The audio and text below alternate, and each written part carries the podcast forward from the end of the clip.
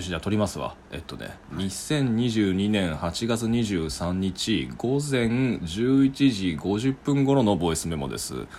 えっと昨日続けてあげるつもりだったんですけどすいません寝ちゃいました。寝ちゃってあの昨日の録音でも喋ったと思うけど、まあ、そもそも妹井時計を訪れてその翌日の、えー打ち合わせに至るまであの二晩ね徹夜しててでヘロヘロの状態の中最後の力を振り絞ってあの2個の録音を先に上げたと思うんですけどあの後結局ねあの昼過ぎに人に会うまで緊張してというかテンション上がっちゃって眠れなくなっちゃってね。もう元も子もないんですけど。でそのまま打ち合わせに昨日は入りなんと7時間だか8時間だかずっとテンション上がって喋り続けてまあ要するに頭おかしくなっちゃってたんでしょうねおそらく。まあけどおかげさまで話もうまい感じにまとまりでなんか向こうに持っていく企画書もこれでできたなあまあそういう打ち合わせだったんですけど、まあ、企画書も出来上がりで人は仕事うまいこといくとなんつうんですかあの余計テンション上がってしまうもんでで家帰って、まあ、興奮冷めやらぬままアニメとかも見てですねあの隠し事をね半分まで見てサマータイム連打をね最新話を見たんですけどでその後寝る前に1本撮ろうかなと思い立ったところでそこから記憶ないんですよ。あのふっとそのまま寝落ちしてたみたいででもうここ最近の疲れが溜まってたらしくあのなんだ結局夜11時ぐらいに寝てだったのかな？で起きたのが朝8時過ぎででそうなんで、えー起きたかというとですね、まあ、でそれで昨晩は録音できなかったわけですが、まあ、あのなぜえっと、午前8時に起きたかというと本当はねもっと眠れてたかも分かんないんだけどあの今日は我が家にあの友人が遊びに来るっていう予定があったんですよ。でその友人がその夜行バスを得てあの朝一我が家に着いてあの1階からチャットを僕に送ってあの起こしてくれたと、まあ、モーニングゴールもやってくれたわけですね。えというわけで今日はあ、まあ、今日も今日とってゲスト会であの 友人で、まあ、一緒に雑誌を作ったこともある「マーギュメンツ」という雑誌なんですがあ作ったことのある批評家の中山ひふみさんをゲストにお迎えして、えーそのゲストを伴ってこんな内容を話すんかいみたいな緩い回ですが、うん。えっと撮っておこうと思います、えー中山ひふみさんです。どうもどうも、はいどうも。あれ、えーご紹介預かりました中山ひふみです。なんかめっちゃ久しぶりっすよね。だから最後に会って喋ったのいつぐらいだろう？えー、っといつだろうな。でも少なくともコロナ禍に入ってからもうん。黒崎さんが、東京に来たうん。機会には、あのまあ他にもいろいろな人たちを交えてうん。会って話したりしてましたよね、あったねあったね。だからまあこれ実行だからもう今この際だから言うけどうん。あのコロナ禍突入して緊急事態宣言が、えっと、始まったか始まってないぐらいの時に、まあ、要せなんせその東京行ったらそのタイミングであの、歌舞伎町が真っ暗になっててほとんどの店閉まってたんだけど、うん。カラオケ館だけなんか開いてたんだよね。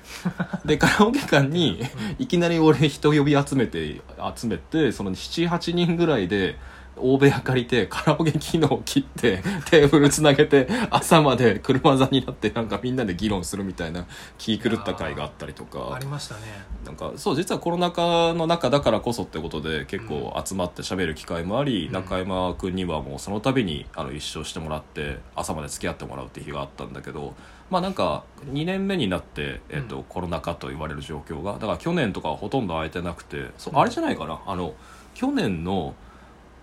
えっとハロウィンのタイミングでうん。たまたま新宿に俺が出てるタイミングがありそこでひふみくんと喋ったのが最後のような気がする。なんかそんなタイミングなかったっけ？なんか新宿中央公園とかでうん。名前であったのかああ合ってますねね。あ新宿中央公園で会うっていう珍しいことがありましたね。なねあったよね、あれ面白かった。よだから、うん。ハロウィンで待ち合わせして、うん。で2人で米田コーヒーに入ってんだけど、あそうだから君に教えてもらったんだよ。うんそう米田コーヒーっていうのは、うん。だから僕の周りにさなんかこう、僕が思うところの関西人が思うところの怖い新宿なんかこううん。派手な服着て、うん。露出度の高いコスプレをした女の子たちがわーっと喋ってるみたいな中にで混雑してるわけよ。で一人ボックス席にこう君を待つためにこう押し込まれた俺がで後でひふみくんが来てうん。でこういつも通り喋るんだけど、はい。まあ、俺ってこれよくなくてさなんかそういう人たちに囲まれた中で自弁的に話するのって時々恥ずかしくなっちゃうわけ。こうこういう話痛いと思われるんじゃないかみたいな。で俺が萎縮してたらひふみくんが、こういう場所は、赤ちゃんベッドだと思って でかく構えたらいいんだって言ってくれて、うん。あのその時ね言いました そのあいや覚えてるよ。あ忘れてる？あいやなんか。俺心に残ってるよ。いやなんなんでしょうね。僕自分がむかあのむ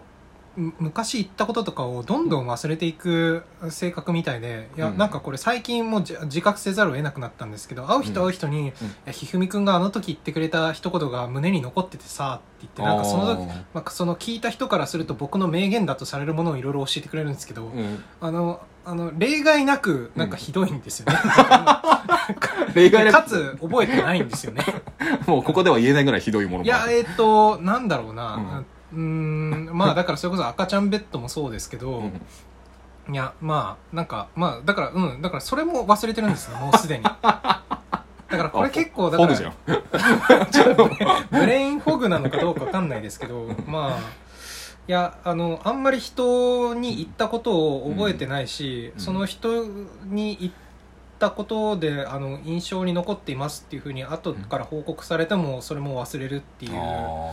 なんか自分の言葉が他者に対してどのような影響を与えているのかっていうことを全然、あの自覚できていないっていう批評家としてはかなり危険な目をつぶって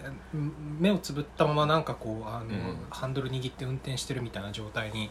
なってるんだなってことを最近気づいたんですまあでも自分の身に覚えのないレベルで名言をたくさん残してるっていうのはそれこそ才能があるからなんだけどね、まあ、ちなみに さっき僕は赤ちゃんベッドのようだって一言言ったことで聞いてる人には誤解をもたらすかもしれないけど、まあ、全然変な話じゃなくてすごいいい話でああの黒崎さんそうやったらさっきから番号言ってるけど米田コーヒーのうん。あのこの木組みな感じとか、うん。なんかあんな感じじゃないですか？米田コーヒーってはい。席の感じが、ええ。木組みと、あのなんか絨毯生地のクッションがあってでこれって何に似てるかっつったら 赤ちゃんベッドで。で赤ちゃん 赤ちゃんも赤ちゃんベッドで転がってる時にそんなよそよそしく緊張したりしないし泣きやめきたい時は泣きやめくから黒崎さんもそれぐらいのなんていうかこう野蛮さでいいと思うんですよって言って言われて、で俺は。意味わかんないですね。いやめいやすごく気が楽になったしすぐ出たんだよその後。そう出てるから。気が楽になったのに結局店出てるからあんま効果を及ぼしてないし。えでも俺まあ。の夜めっちゃ印象残ってて、うん。あのその後二人で新宿公園新宿中央公園まで歩く時に、ひぐみくんがなんか昔浪浪人生だった時あはい。なんかこの辺をあの歩いてたことがあるんだとかっていう話をちょうどしながら、はい。目の前にコロナ禍で、はい。えいや多分やる場所が他になかったやろうな。そのうん。若者たちが集まってサイファーやってるのがね。ね見かけたりとか、うん。うんあれ印象的な夜なんだよ。だからあれが最後だね。ひふみくんと会って、だからあれ以来。だから赤ちゃんベッドサイファー事件。以来の再会で。うん。なんかどうですか？あの間の期間で何かこう、こんなことあったとか、まあ、僕はコロナかかってたわけですけど。ええ。なんか最近なんかありました？そうですね。まあ僕はその、まあ、ツイッター上ではまあそれこそ匂わせるぐらいでしかないんですけど、うんうん。まあ心身ともに不調に陥ってまして、うん。まああのあんまりその期間は原稿というか、まあ、うん。その発表された原稿とかもないと思うし、うんうん。かつ人前に出て喋ったりするっていうこともなかったと思うんですけど、うんあのまあ、全く何もしてなかったというわけではなくて、うん。やっぱりこれまでその自分がまあ批評家として関わってきた、うん。まあ、美術批評とか音楽批評とか、うん。まあ、それから現代思想でいうところのまあ思弁的実在論周りの問題とか、うん。まあ、そういったものを一旦整理しつつ、うん。こうある程度なんていうかこう自分自身のそのうん。なんでしょうねあのまあやや実存とも関わるようなこととうん。こう向き合う期間だったっていうような、うん。まあ、そんな感じでうんあの過ごしてましたから、うん。そのまあ本当にまあうつうつとしてたといえばうつうつとしていたっていう感じでしたね。まあとはいえねあのひふみくんは僕より全然ちゃんと露出して仕事頑張ってる人で、まあ、それこそあの今日話題に出たけどそしてちょっと緩やかに告知にもつながるがユリイカのね J ホラー特集号っていうのがあの今月の8月27日確か発売だったと思うけどあのあれにそのホラー論をまあひふみくんも寄稿していてでまさに今彼の話題の中で出た思弁的実在論だったり、まあ、ホラーだったり、えっと、あとまあ最近の批評とかの潮流というかあの傾向性の話だったりとかっていうのもなんかそこに織り込まれてあのまとまった論考が出るらしくてかまあそもそもこの J ホラー論っていうのも彼が今不調だと断った時期にも別で出てるあの文芸の音特集だったっけ？うん。ああれに連なるあの第2部作みたいな内容のものになってるらしく、まあ、これはこのラジオを聞いてる人はですねあの僕が原稿を落としてしまった号だとしてあの認識してることだと思いますがあの中山ひふみ君あるいは、えっと、佐々木祐介さんあと坂巻しとねさん「まあ、かつてアーゲメンツ3」っていう雑誌で一緒にあの J ホラ座談会をこう一緒にやったメンバーっていうのがそれぞれに新しい文章を出している号なのでぜひとも手に取って楽しんでみてください。はいそうっていうのがね、出てるんでちゃんと偉いですよ。いやいやいやしてるしてるしてるしてる。いや俺なんて SNS もないしさ。これで毎日毎日12分間この自分の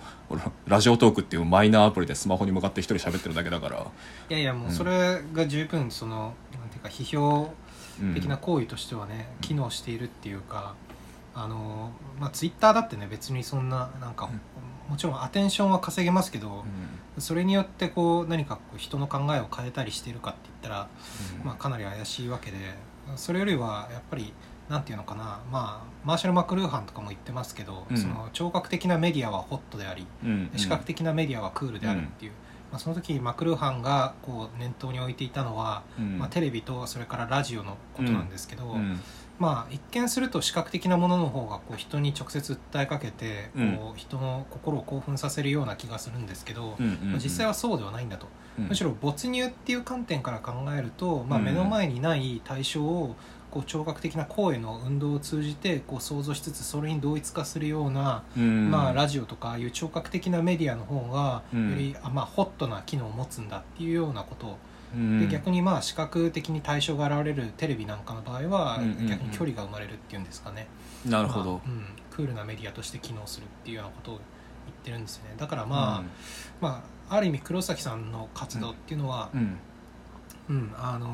まあ、こういうそのラジ、あのなんか聴覚的なものが持っている、うんそのホットなメディア的機能っていうものを活用したこう、うん。あ新しいまあそのまあ批評の展開の仕方っていうものを予感させるんじゃないかなっていうふうにお思っおてますけど、ね、まとめてくれた。ありがとうございます。まあだからそのホットとクールの間をか乱する画面外の声でもありたいところですね、あなんかやっぱすごいな。安定感があるな。いや今日のラジオは撮りやすかった。えっ、とということでまた次回また撮りと思い撮ると思います